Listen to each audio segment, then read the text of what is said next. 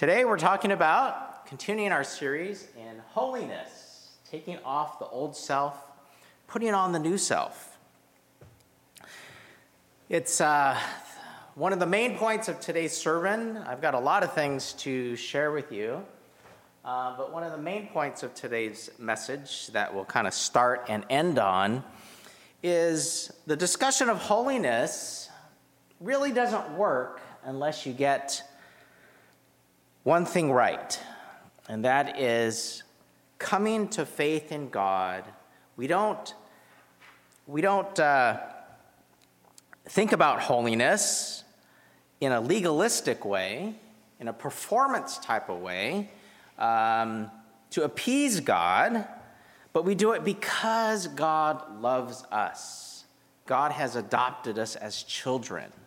That is a important key point.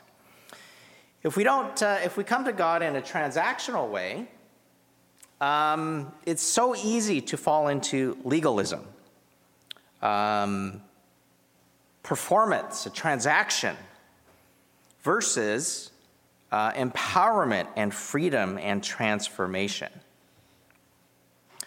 So, last time I talked about it's so important that we come to God not in a performance way, and we should be able to say our testimony in like two or three minutes. Um, if we're struggling and coming up with 20 pages of our testimony of all the things that we've done for God, this is how you, this is, uh, you're defining yourself in God. Um, it's really missing the point of the whole reason Jesus came to pay for the penalties of our sins, and the whole fact that we cannot come to God on our own in a performance type of way. So it's important that we talk about this when we talk about the topic of holiness. Um, when we talk about holiness and taking on off and putting on the character of Christ, it's so easy to fall into legalism, a performance based transaction versus empowerment and freedom and the transformation that God can have in us. The, the question is uh, are we that religious person? And this uh, is parallel to the person of the older son in the prodigal son story, where he's comparing himself horizontally to his younger brother and saying that I deserve this. Why is he deserving that? And he is very much in a transactional way. Versus the second son confessing his sins that he has sinned against God and heaven. So when we compare ourselves to God, we all need God's salvation. And this is how we can say our testimony. This is how we can be challenged. Uh, are we a Christian? To be a Christian is to be a follower of Christ, a little, little Christ. And we should be able to say in a defining moment that we accepted God's grace and forgiveness. Often it's followed up with baptism as a defining moment. Um, baptism isn't required for your salvation, but it is a picture, it is literally a testimony that at this point in time, I accepted God's grace in my life, where I identified with the uh, Christ's life, his death, paid the penalty for our lives, and I was raised again in baptism. So I challenge you with that, and it's good for discussion that we could continue discussing in our small group. Um, you know, are we baptized? When was the point that we accepted Christ in our life? So this is actually good news for all faiths, our performance based cultures, and our transactional economy. So, religions, we don't have to come to God and repeat ritualistically uh, prayers as if God's a, we could pull the purse strings of God. Many religions, as you know, go to temple and repeat, I don't know, mantras and prayers over and over and over again to somehow um, get into the good graces of God. So the good news is we don't have to be a good Catholic, a good Christian, a good uh, religious person, but it's all about God uh, transforming our, our lives in the person of Jesus.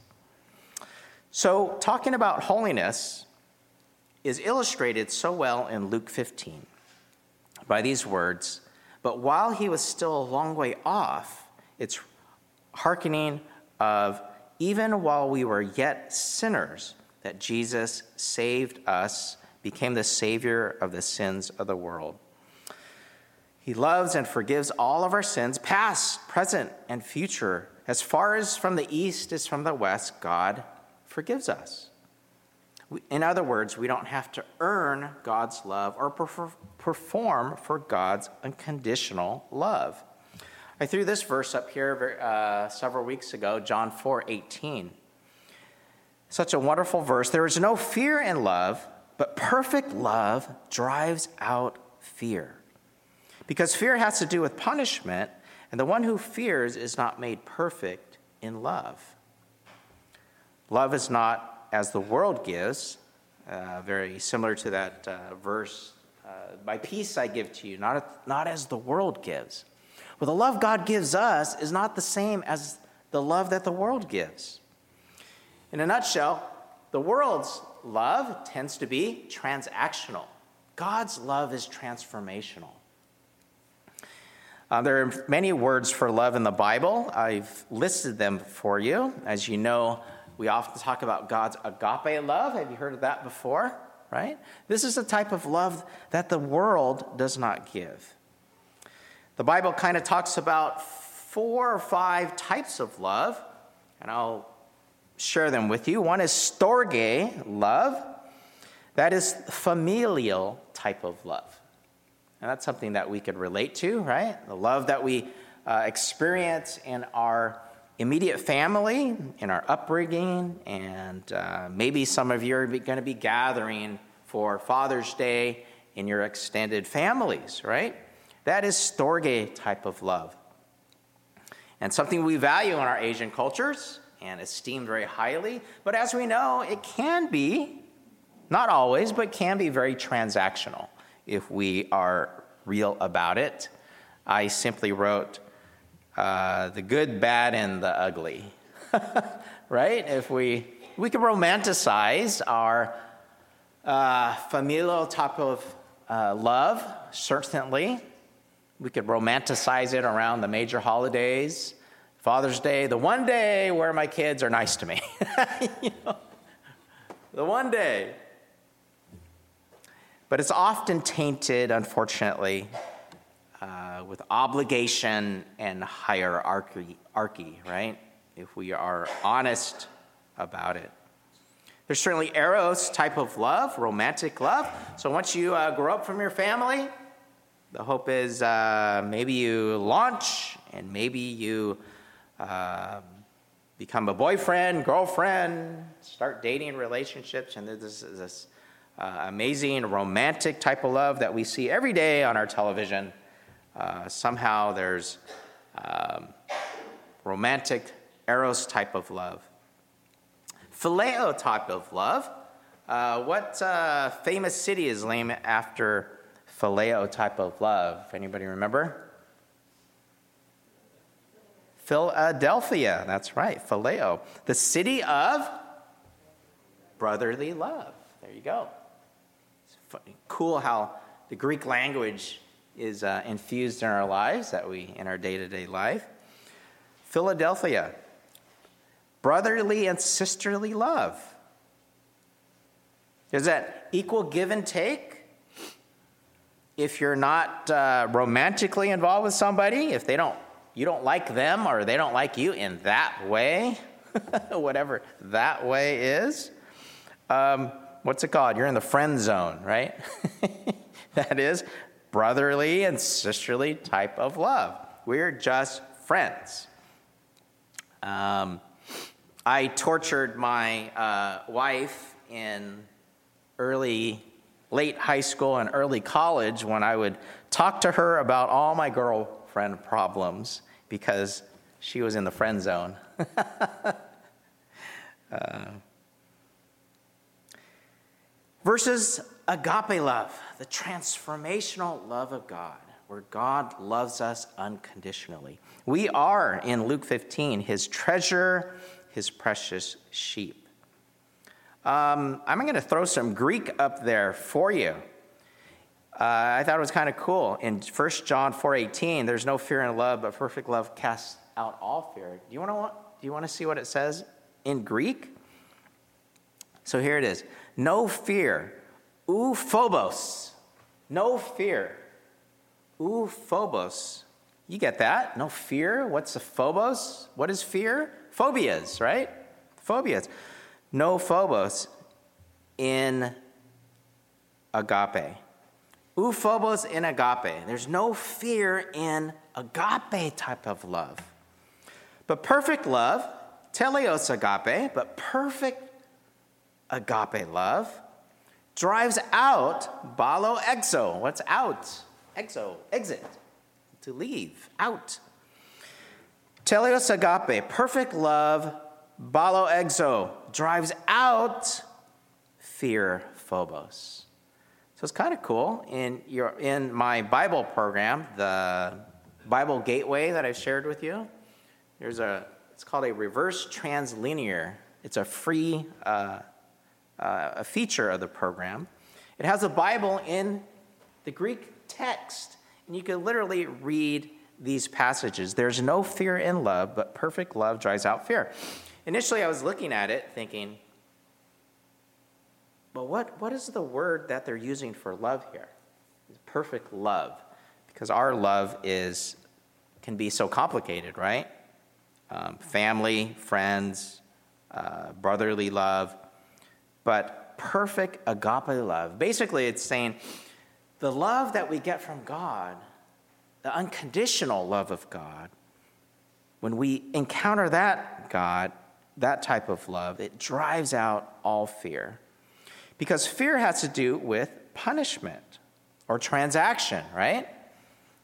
So, this is the key point in holiness. As we seek to plant seeds and pull weeds, such as described in 1st, 2 Corinthians 7, where we talked about, therefore, since we have all these promises, that is, that God will be a father to us, and you will be my sons and daughters.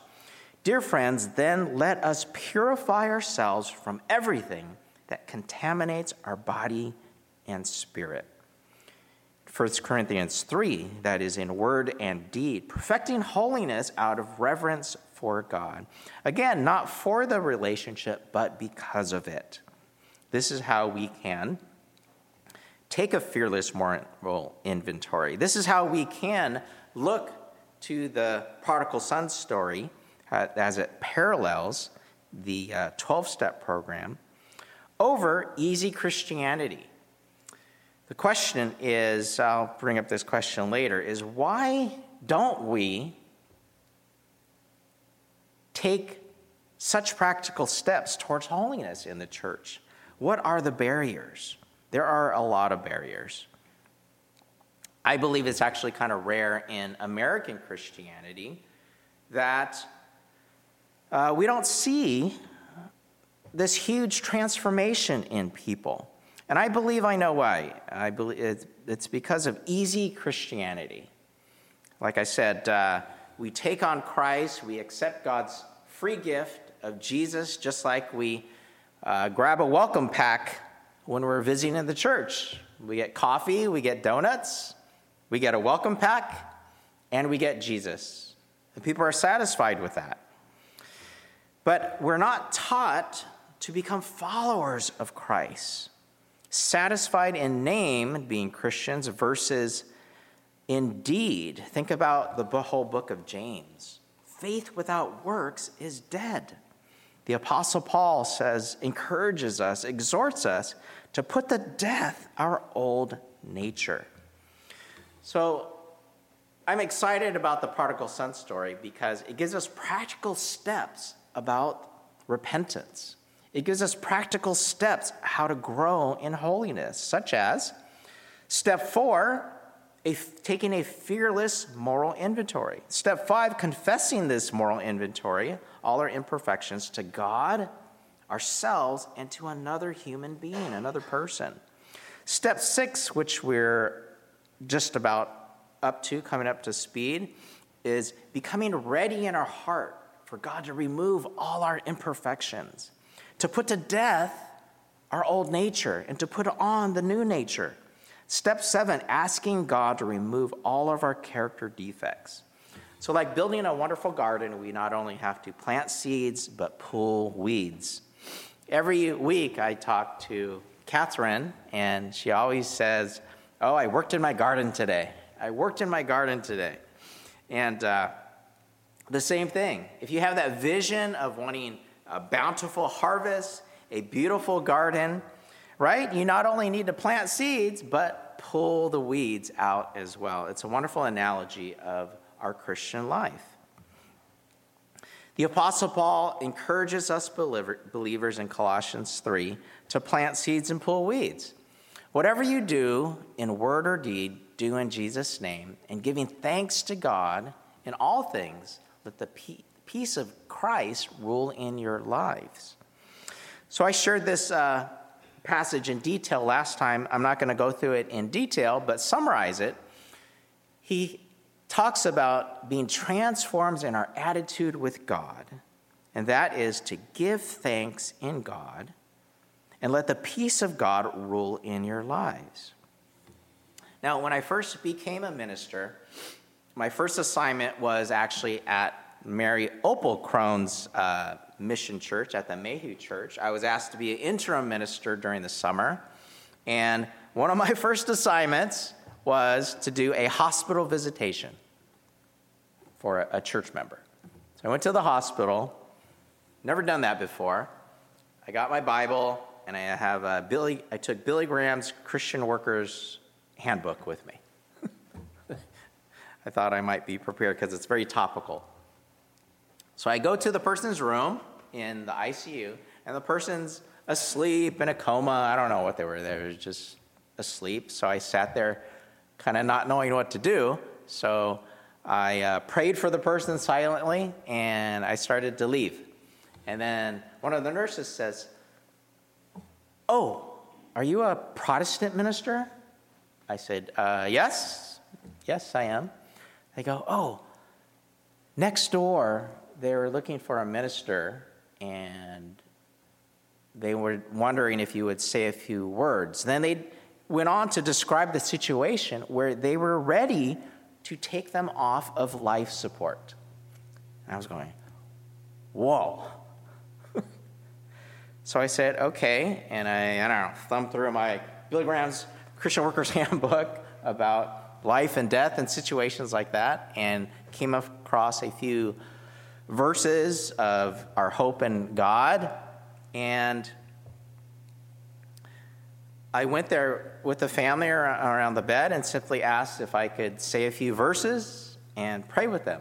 And that's what I did. I said a few verses, and as I was saying verses, tears were flowing all, all around the bed.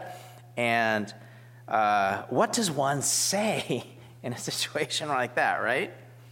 But this came to mind is give thanks in all things. God exhorts us to give thanks in all things. And even I've made it a habit, even in, in hospital, all hospital visitations, whether it's an accident, person's in a coma, or whatnot, is to acknowledge the situation, but to remind us that God encourages us to give thanks in all things. Give thanks in all things. And even in those situations, it gives us a godly perspective right? Maybe uh, thanking God for this life, what this person meant in our lives.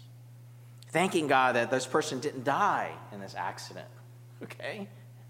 They might be, I don't know, all banged up, you know, lost their leg, whatever, paralyzed, but thanking God in all things, letting the peace of God rule in our lives. So, the Apostle Paul encourages us to remind us to transform our mind with our attitude with God.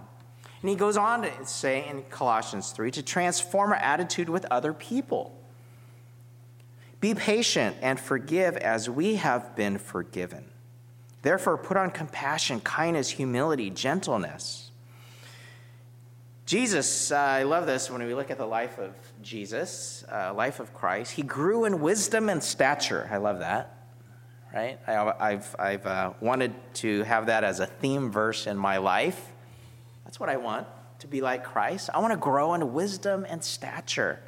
But not only that, in influence, in ministry, but I summarize it with, with this one word is learning to, I want to be characterized as, as being gracious. Okay? If I'm characterized, if I'm known as being gracious, that means I know God's love and grace. And that I'm going to exude that with those around me. Gracious, graciousness. It's a root word of grace, right? Be patient and forgive as we have been forgiven. That's what I think of when I read those words, is learning to be gracious, being infused with God's character. So we take off, we put on God's nature, which is being renewed every day. And are, and are being transformed with ourselves as well, pulling weeds. Put to death our earthly nature, sexual immorality, impurity, lust, evil desires, and greed. And Paul tells us what these things are. On a bottom line, I know those are a lot of words, but it's basically idolatry. It's idolatry, worshiping other things other than God. So this is our vision, right? I pulled PowerPoint puts up a nice little photo there, doesn't it? Green is spring and growth, and I think this is an actual photo. I think that's an actual butterfly. This is our vision, metamorphosis. This is the vision for us to plant seeds, pull weeds, a new spirit in our lives, a garden, a new nature. Like I said before, bottom line is learning to be gracious, feeding on God's peace, a spirit of gratitude, God's agape love, learning to be patient and forgiving as God forgave us. Now, summing up a, a last few thoughts. I said before, we started this message with you got to get the first thing right. You can't come to holiness thinking that we're going to perform and earn God's pat on the back like the second son. So well illustrated. I deserve this. I deserve a goat. Look what I've done for you. That's the first thing. Second is to actually plant seeds and pull weeds. But what keeps us from being ready to be changed? What keeps us from saying, Don't mold my heart, God. Don't transform my mind. Don't mess with my will. I'm not ready to trust in God. Luke 15 illustrates when he was ready, the prodigal younger son became in need. Jesus said, It is the sick who need a physician, right? Those who are in need. So the comfortable don't need God. Those that don't think we're sick don't need God. Those of us who are proud and self righteous don't need God. This is what keeps non Christians and Christians from this amazing vision of being transformed. I came across this quote this week The comfortable do not pray. Probably talking about Christians here, right? When we're comfortable, we don't pray. We're not empty versus inherit who inherits the kingdom of God? What did Jesus say in the Sermon on the Mount? Who inherits the kingdom of God? The comfortable, the rich, and the proud? No, the humble, the poor in spirit, the hungry. So, this call to holiness out of reverence for God is like the parable of the sower and the seed in Luke 8 14. The seed is sown on the ground, and Satan, you know, sometimes gobbles it up, and so people do not hear the word of God. But often the word of God is choked out It actually takes root in our lives, but is choked up. Get this the Apostle says, by the worries and cares of the world, riches and pleasures. I was just thinking about this. This basically describes American humanity, doesn't it? Our nine to five, Monday through Friday. Well, not for all of you guys that are retired, but most of the world, right? What, what do they say? They work for the weekend. TGIF, right? They work hard, play hard.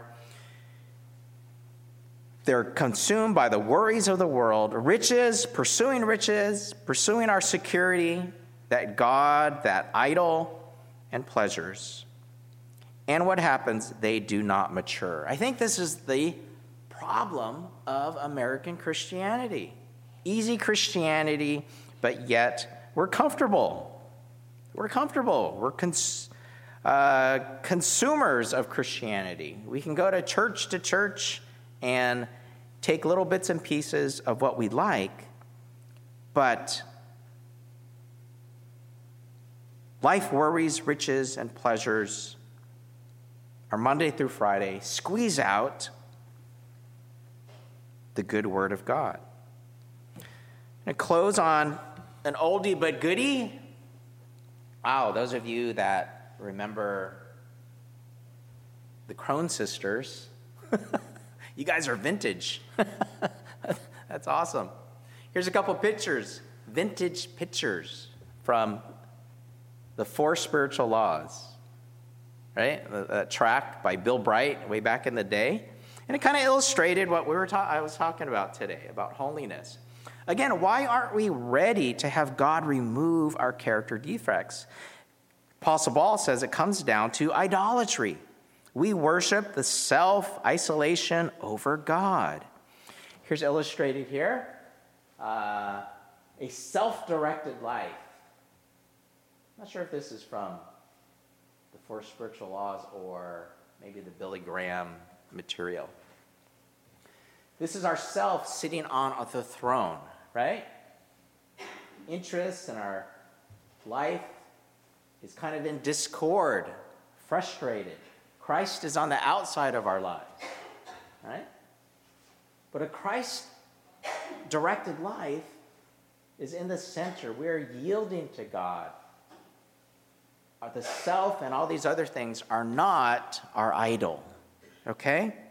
So, a nice illustration to, uh, to illustrate what we're talking about today. So, this is the goal, this is the vision that uh, we're closing on today a transformation by God's agape love, a metamorphosis, a new spirit with God, ourselves, and others.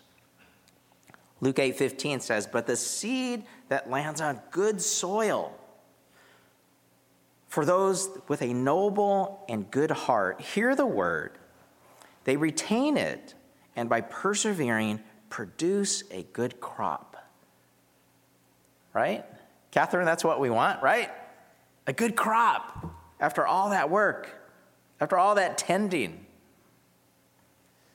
That is God's peace, gratitude, love, patience, forgiving as the Lord forgave us, putting on compassion kindness, humility, gentleness, and patience.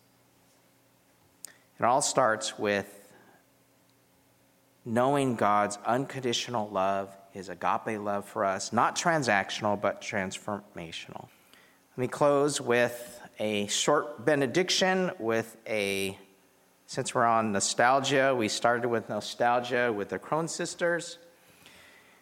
Take time to be holy. Be calm in thy soul, each thought and each motive beneath his control. Thus, led by his Spirit to fountains of love, thou shalt soon shalt be fitted for service above. Amen. All right, good seeing you guys.